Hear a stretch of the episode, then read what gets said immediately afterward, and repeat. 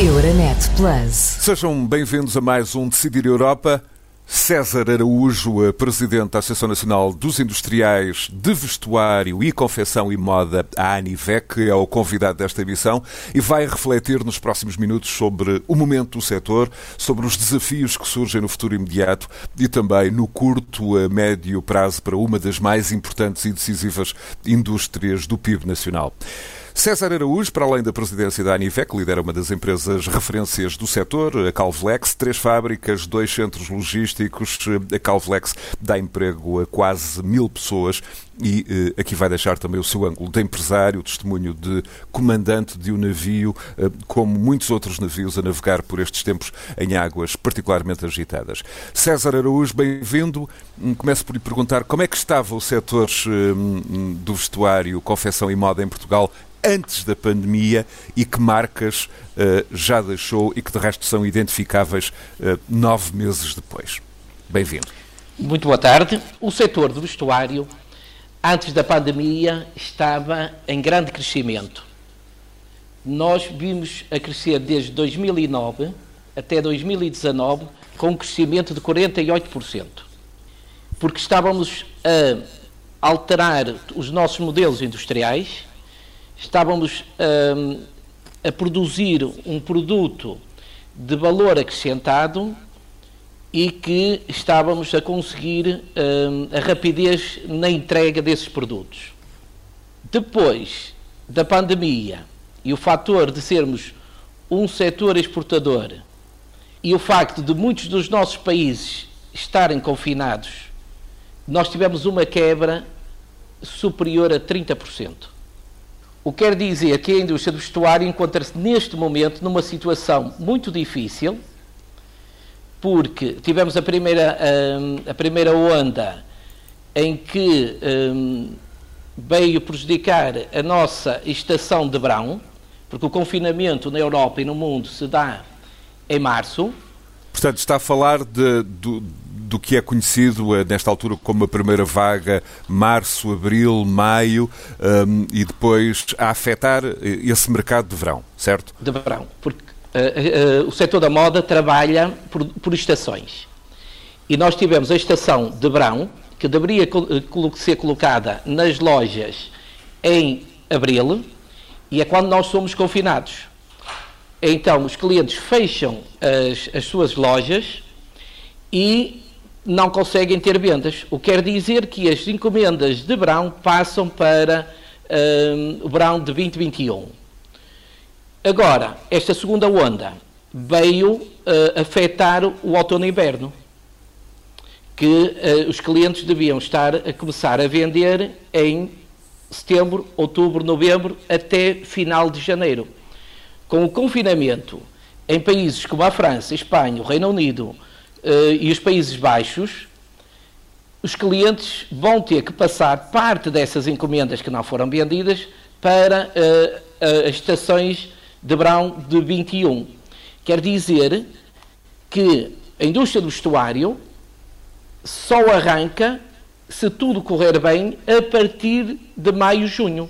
Portanto, eh, eh, voltando ainda ao verão passado, ao verão de 2020, eh, nem sequer se pode dizer que houve ali uma recuperação significativa quando muitas fábricas retomaram a elaboração por volta de junho, julho, agosto, setembro, nem sequer foram, foram meses capazes de alavancar essa recuperação.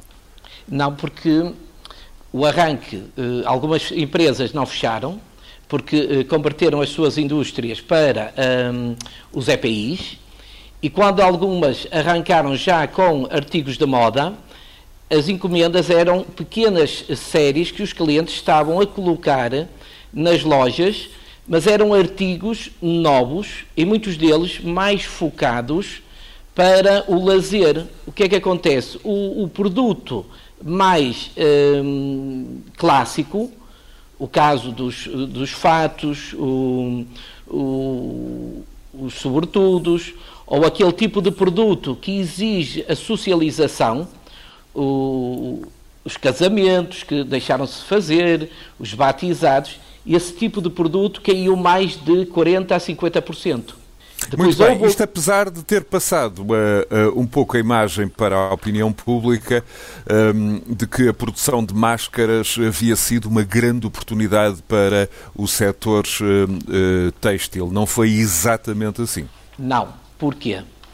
Porque um, Portugal aí foi pioneiro e líder na adaptação das, das empresas e conseguimos em três semanas colocar no mercado uh, máscaras, quer sejam uh, re, uh, reutilizáveis, quer sejam descartáveis.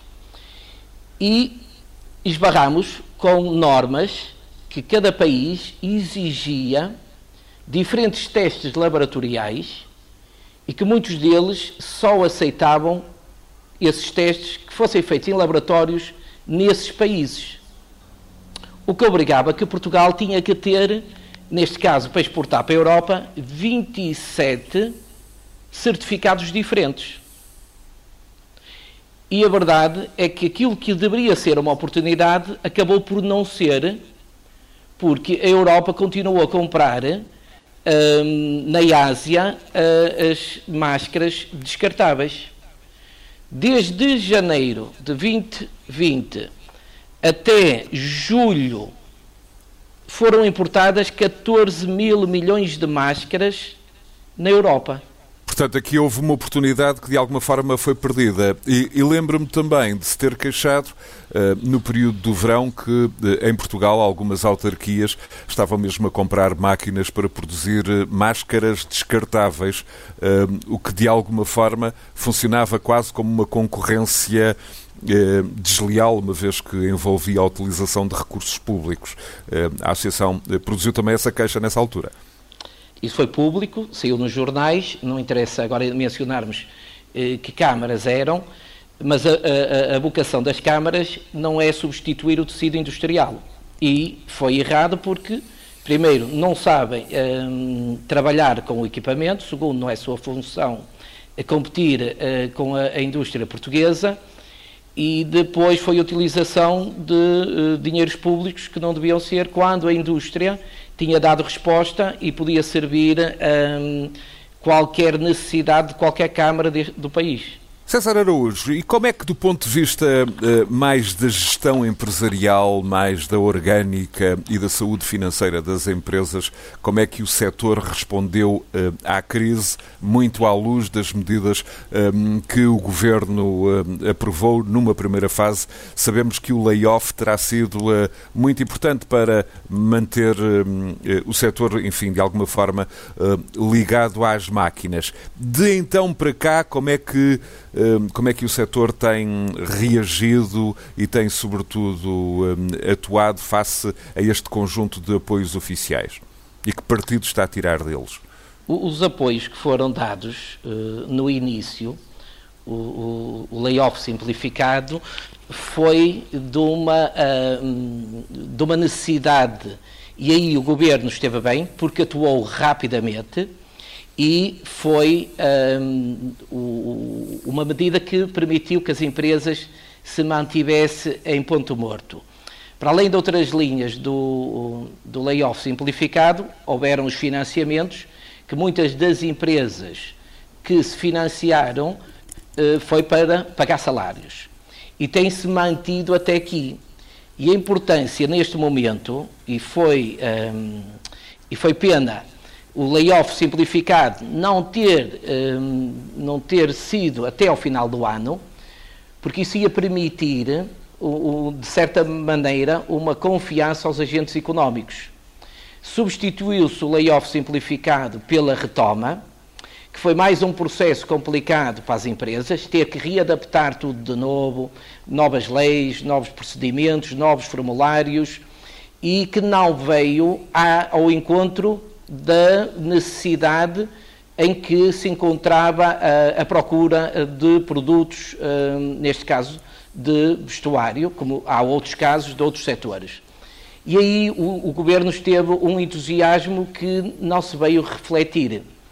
E agora as nossas empresas estão hum, numa situação que é preciso mais medidas para podermos manter as indústrias em ponto morto e é preciso não esquecer que é o setor exportador, e acredito que toda a gente se lembra, no tempo da Troika, foi o setor exportador que ajudou o país a recuperar mais rapidamente. No fundo, o que está a dizer é que um, tem que haver maneira de, de, da Casa das Máquinas, permita-me esta, esta imagem, se manter uh, em funcionamento, manter as máquinas quentes para quando a retoma de alguma forma um, vier em força, e calcula-se uh, que eventualmente a disseminação da vacina pode contribuir no primeiro, segundo uh, trimestre de 2021 nesse sentido, para o setor manter de alguma forma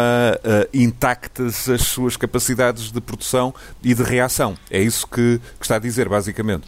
Nós não podemos perder a, a nossa capacidade industrial e não podemos perder as nossas empresas porque uh, esta pandemia é uma crise diferente das outras crises.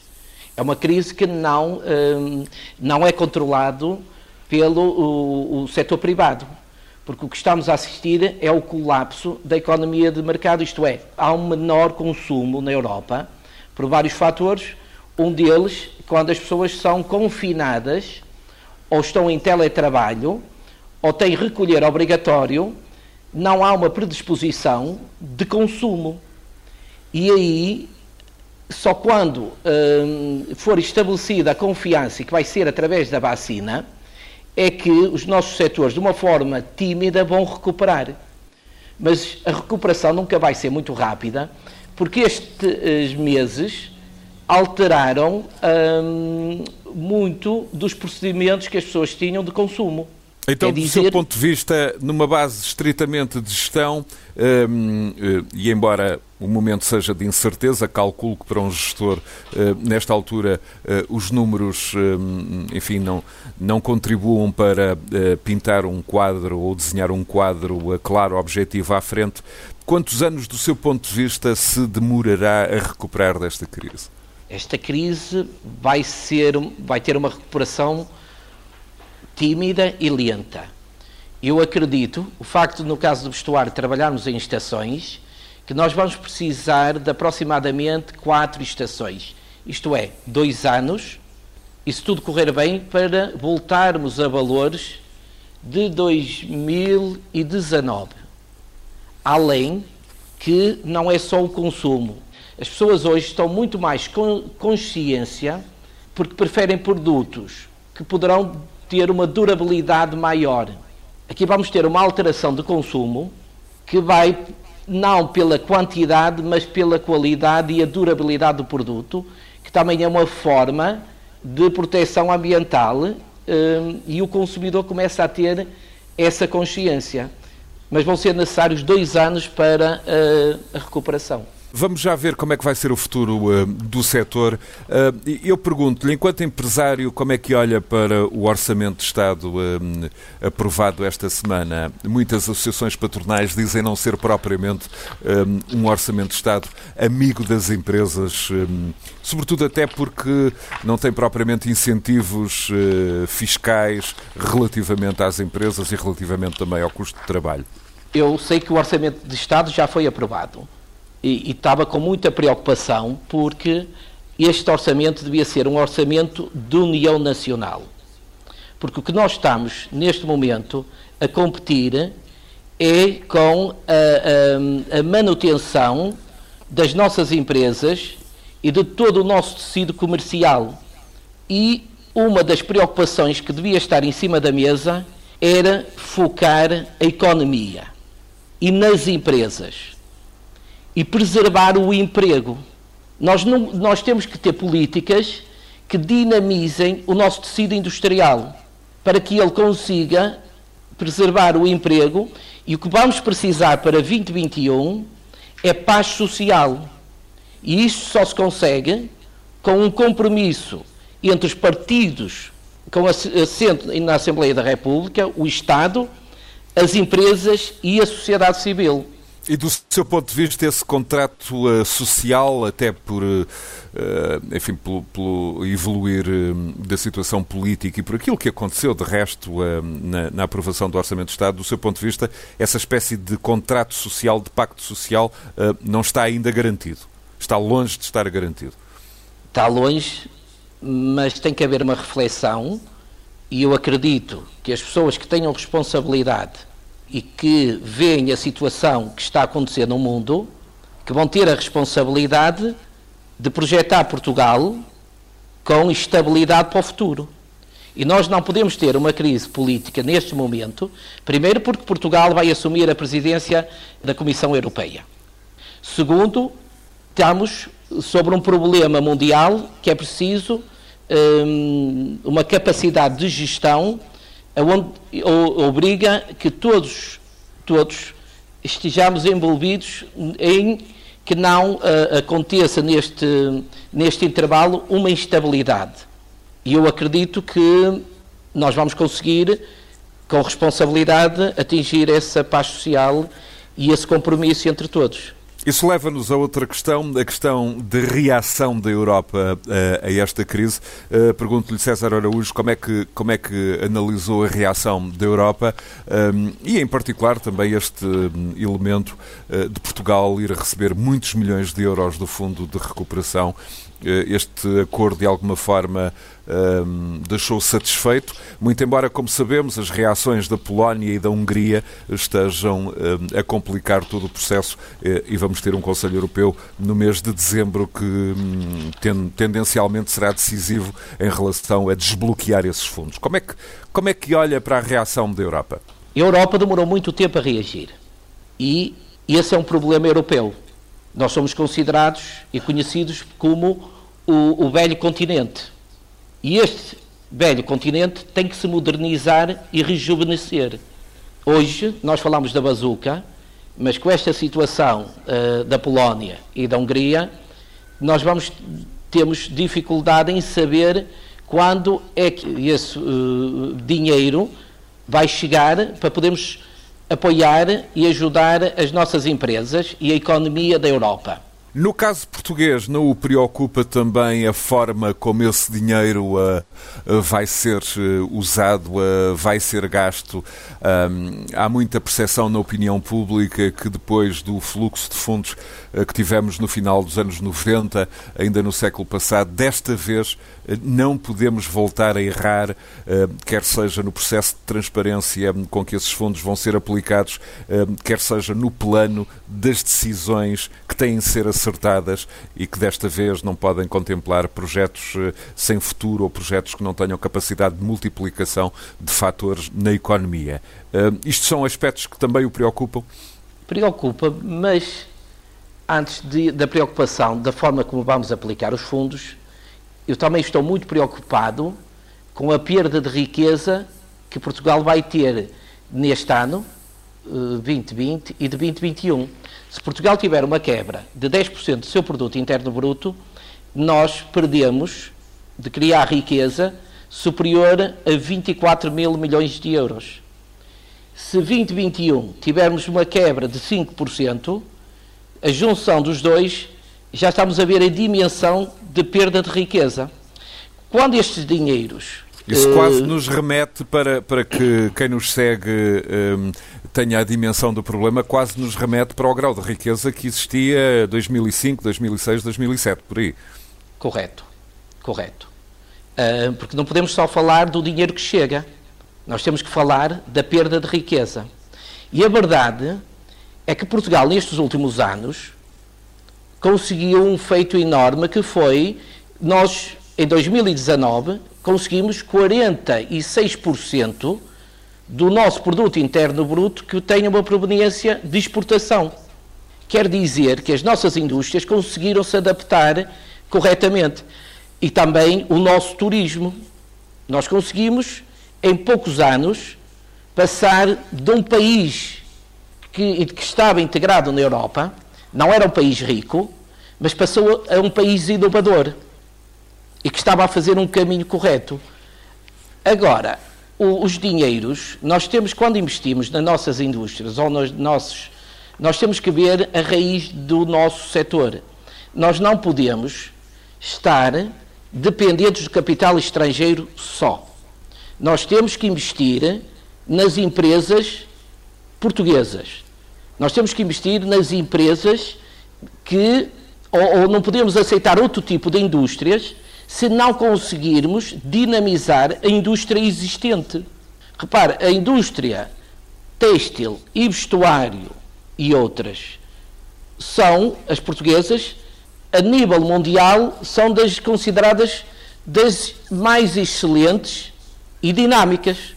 E aí tem uma perspectiva crítica do que a Europa tem andado a, a fazer num certo sentido, eh, porque neste quadro de abertura de mercados e de globalização, 80% dos produtos na área da indústria têxtil e vestuário consumidos na Europa uh, têm proveniência uh, da Ásia.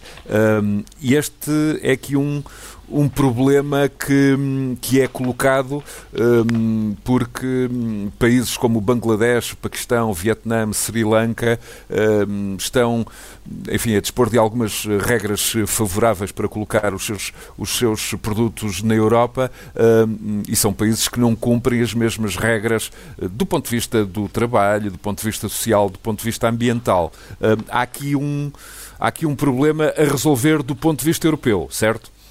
Ah, esta globalização, que se deu há muitos e muitos anos, foi feita de uma forma desregulada. E essa desregulação permitiu o desequilíbrio que hoje, e a Europa, mais do que nunca com esta pandemia, veio notar que estamos reféns da Ásia.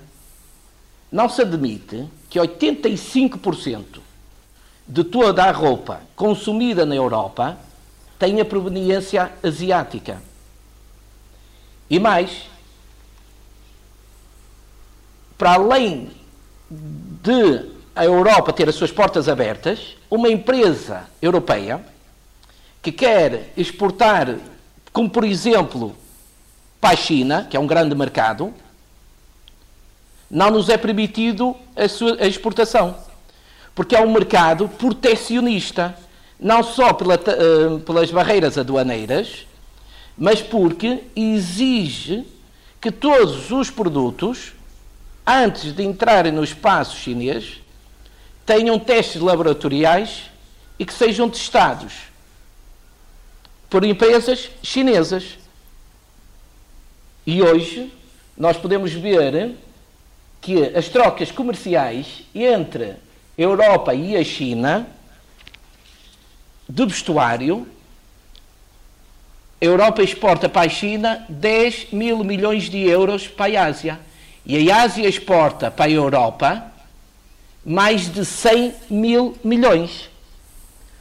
O que tem que ser aqui aplicado é a reciprocidade dos mercados.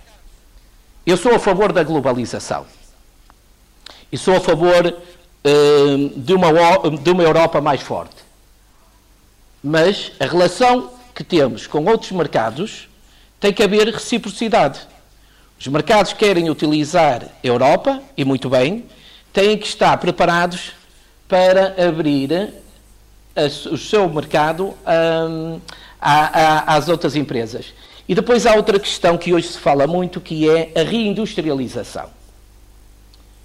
Mas esquecemos de um fator.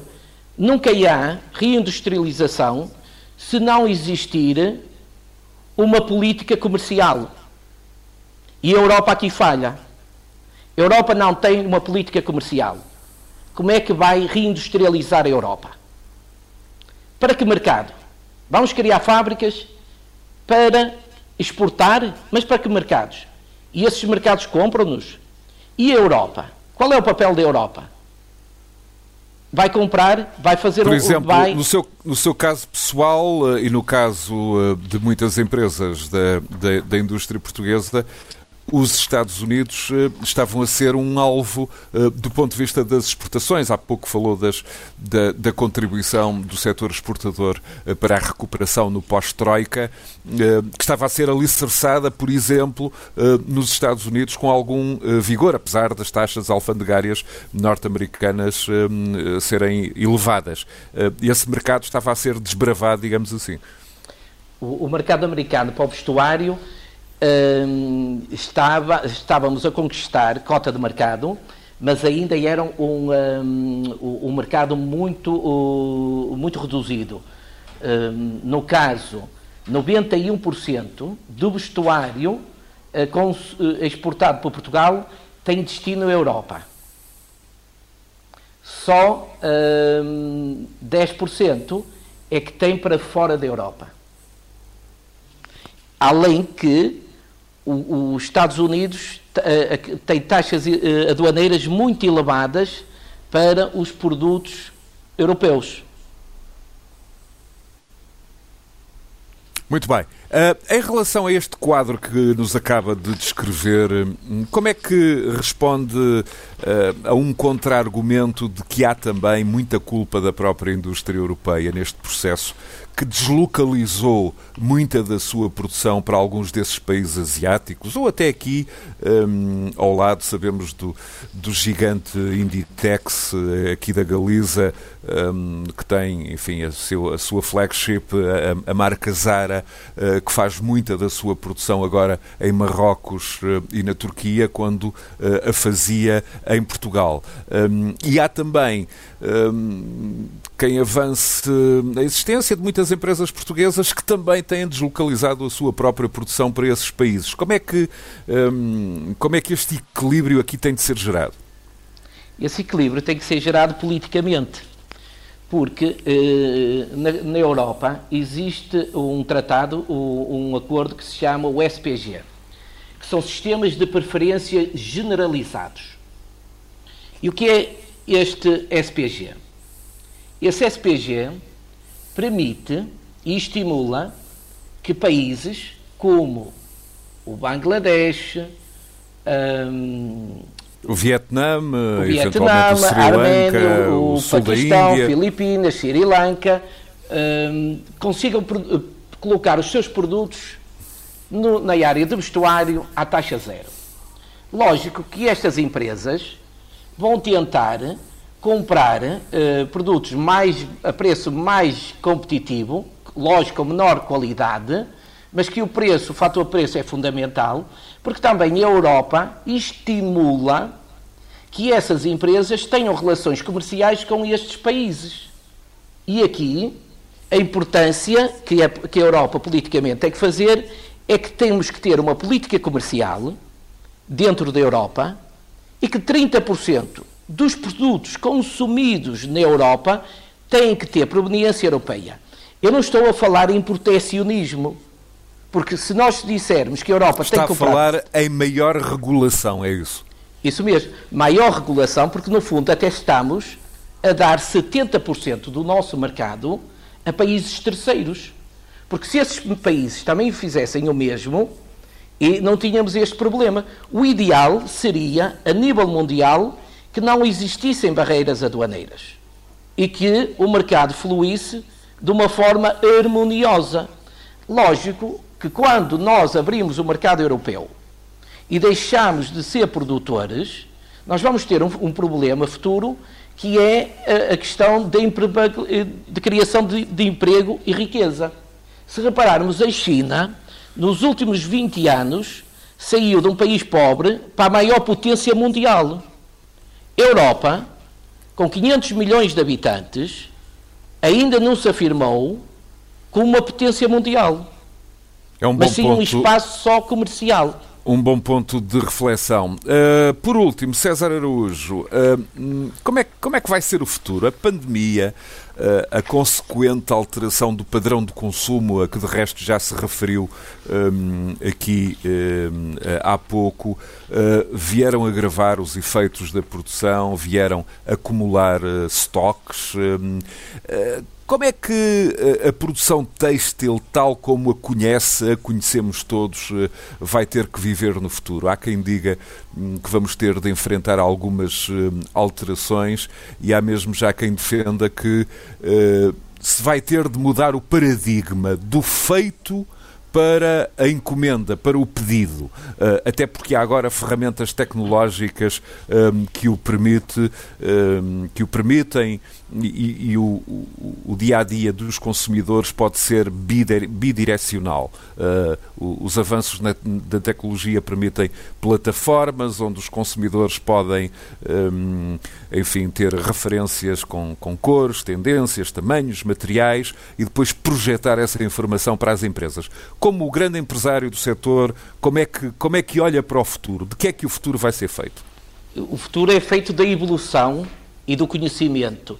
Mas no caso da indústria do vestuário, nós já fazemos isso.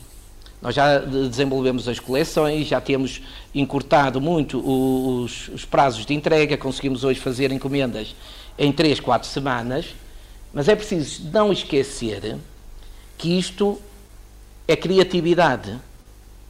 Um designer ou uma empresa, quando desenvolve uma coleção, as plataformas existem e vão ser fundamentais para chegar ao consumidor. Mas elas não vão produzir as peças. E se um cliente, o just in time ou o mesh to mesh, tem que ser produzido com tecidos em stock e não na criatividade, porque flu, as coleções variam de estação a estação. Eu acredito que Portanto, o não futuro... acha que seja tão facilmente, ou não se chega tão facilmente a esse encurtar de prazos, hum, até do ponto de vista sazonal, e falou da, da importância das, das estações na moda hum, de um dia para o outro. Também não é tão fácil assim esse, esse encurtar distâncias nos prazos. Não é fácil, mas nós vamos encurtar. Mas não é o encurtar, o cliente vai à internet, encomenda o mês do mês e no dia seguinte vai receber. Isso não. Mas tudo isto vai mudar. O próprio pensamento, a forma como as pessoas se relacionam hoje no dia a dia. Eu acredito, no meu caso, que antes passava uh, uma semana, todos os meses ou duas, fora do país. Hoje já vai ser diferente.